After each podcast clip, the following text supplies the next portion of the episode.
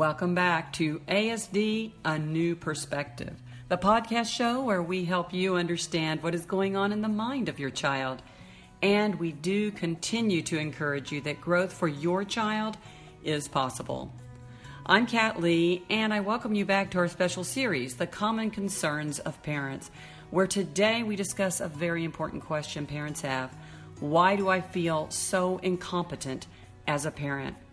Dr. Gutstein talks to us today about how those incompetent feelings are connected to the lack of growth seeking in your child. Dr. Gutstein continues. When, your no, when your primary function, which is growth promotion, mental growth promotion, is taken away from you, what are you going to focus on as a parent if you're not if you're not there to promote their mental growth? What's left? And I think that's where these sort of other things, because you get some parents who get hung up on behavior, some speech, right? Some on, uh, you know, if the child has some some more rote academic skills, they love that, they get involved in that, or or, or try to stimulate it if they don't. But they focus on things that are sort of a sub, as I say, a substitute for the main function of a parent you know if you think about a main function past survival you know maintaining the child but once that's established the main function is promoting their mental growth. And you take away growth promotion and you have a child who's not growth seeking right? Then what what is my relationship going to be like with this child? What am i what is my what is our common focus going to be? And so you could see why other things then become you know go to rise to the forefront right become predominant because it has to be about something. What is the topic of my parenting going to be about? Right. I think it's interesting too because since you've been sharing with us the research showing that the growth seeking just doesn't take place, it's that whole what's missing piece. Yeah. And nobody identifies that except the work that you're doing with RDI. Nobody's identifying that as a missing piece. And in fact, I think I can say this too as a, a parent your friends and your surrounding relatives and people who care about you when you start seeing something's missing but you don't know what it is something's not quite right. Oh they just have a different personality than your other child or oh they're just some some people are more this and that. And so you kind of had that from an early start like so it's not occurring maybe to parents that at all oh, i don't think it is occurring. And you know that the growth seeking of the child is so it's just so much a part of us as human beings that and part of children especially it's never something you have to cultivate. It's not something if you have a typically developing child you you ever have to think about. It's something they're you know they're using a lot of energy to to to initiate to maintain to engage you in, in that. Um, and, and when it's not there when it's never been there when it's there and it's lost i think then you can feel it you know, a child has gone through some trauma or accident or injury, you know, and, and you can see. But when it's never developed, I think you really have a harder time becoming aware of it. Some parents do. There are some.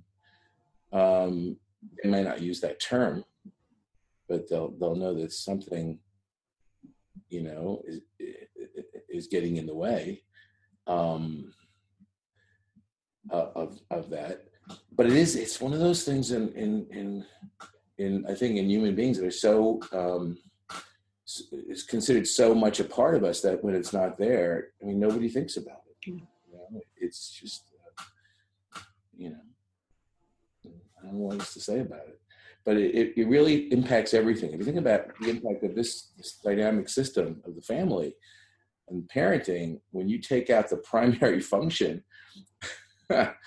uh, that you know what becomes a primary function you know starting at the second half of the first year of life and becomes more and more of the primary function who knows what the impact is going to be? I mean i think for different families it's going to be different but it's going to be extreme for everybody.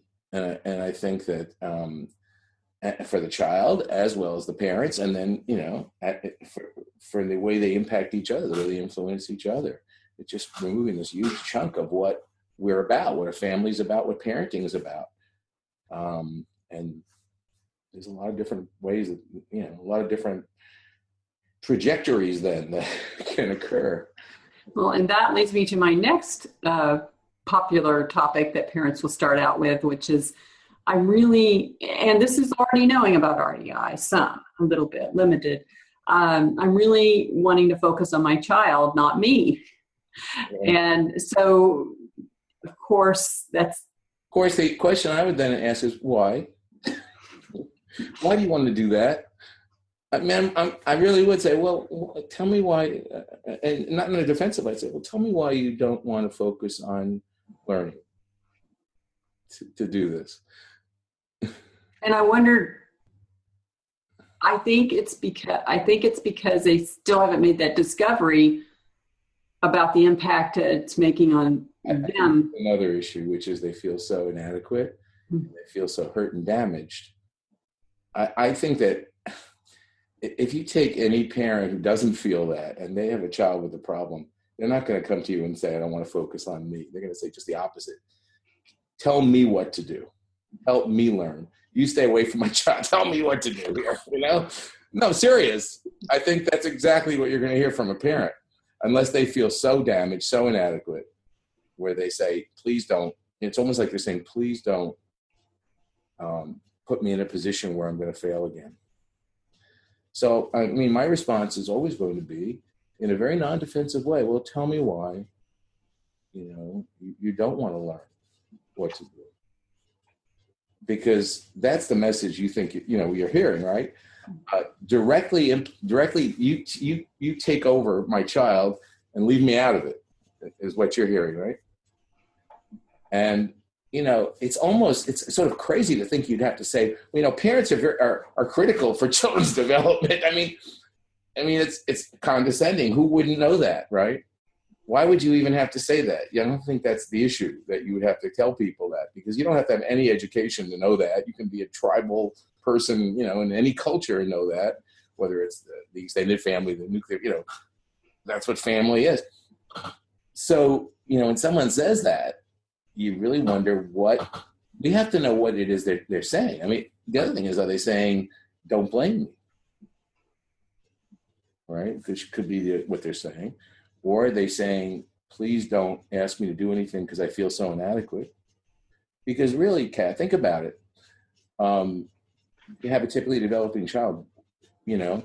Now, the exception would be if you have uh, an obnoxious oppositional teenager where you would say, I don't want to be in the room with them, just do something to them, fix it," you know? It's the same feeling. It's that same feeling, except it's more phase where you just feel out of control and you're saying, I can't do anything, right? That's why you would say it. Other than that, right? And, and if you think about it as a parent, but there's no other, if you don't want people doing stuff to your kid out of your control. If you're a parent, right? If you're a parent who's success, you want to have control. Why would you want to give that up to somebody you hardly know? who God knows what they're going to do. So I, I do think that that's important when they say that. It's not the time to talk somebody out of it.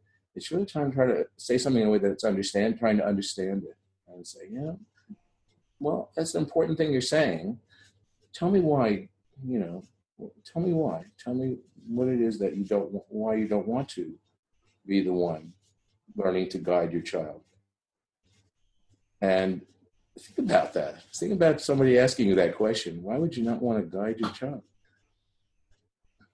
Well, most people are then going to say, "No, no, of course I want to guide my child."